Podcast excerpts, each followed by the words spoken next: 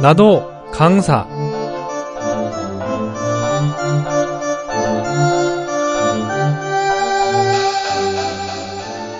변방 늙은이라는 뜻의 세옹지마는 사람의 기륭하복의 변화는 예측할 수 없다는 것을 비유하는 말로 인간 만사 세옹지마라고 합니다.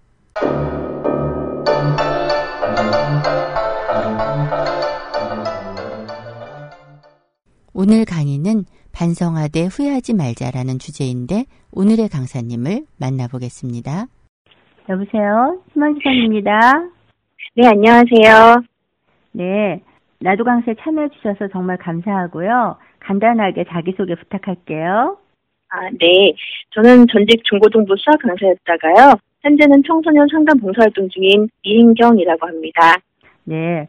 이은경 강사님, 오늘 주제가 반성하되 후회하지 말자인데 주제만 들어도 많은 사람들이 공감이 되는 내용일 것 같아요. 기대하는 마음으로 들어보겠습니다. 네. 강의를 하기에 앞서 어떤 대상을 위한 강의를 하게 될까? 그럼 어떤 이야기를 해야 할까? 어떻게 하면 그 이야기를 깊이 담아 생각하게 할 수 있을까? 이런 주제로 고민을 많이 했었어요. 그러다 보니 막 중간고사 끝난 아들과 제자들이 생각이 나더군요. 지금쯤이면 많은 중고생들과 대학생들이 중간고사가 끝나고 성적들을 조금씩 알아갈 때쯤일 거예요.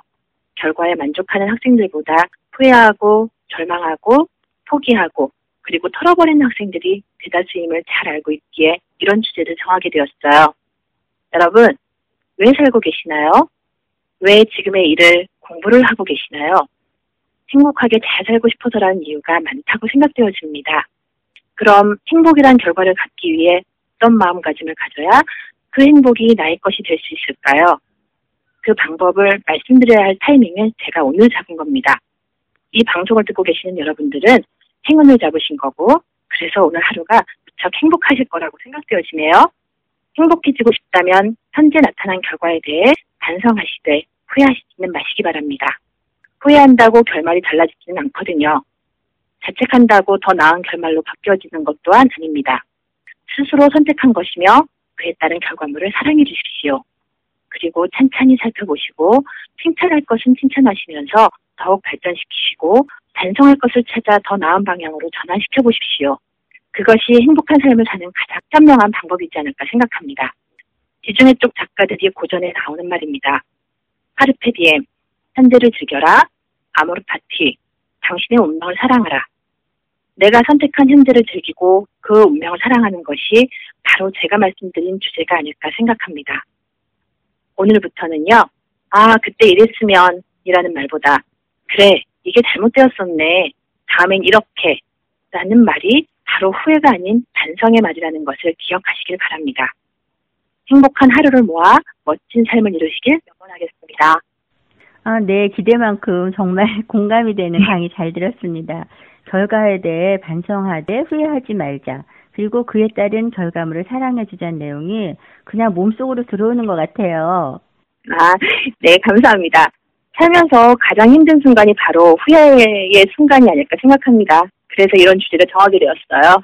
네, 저도 주로 후회를 많이 하는 편이어서 오늘을 기점으로 정말 반성을 먼저 해보도록 할까 생각이 들어요.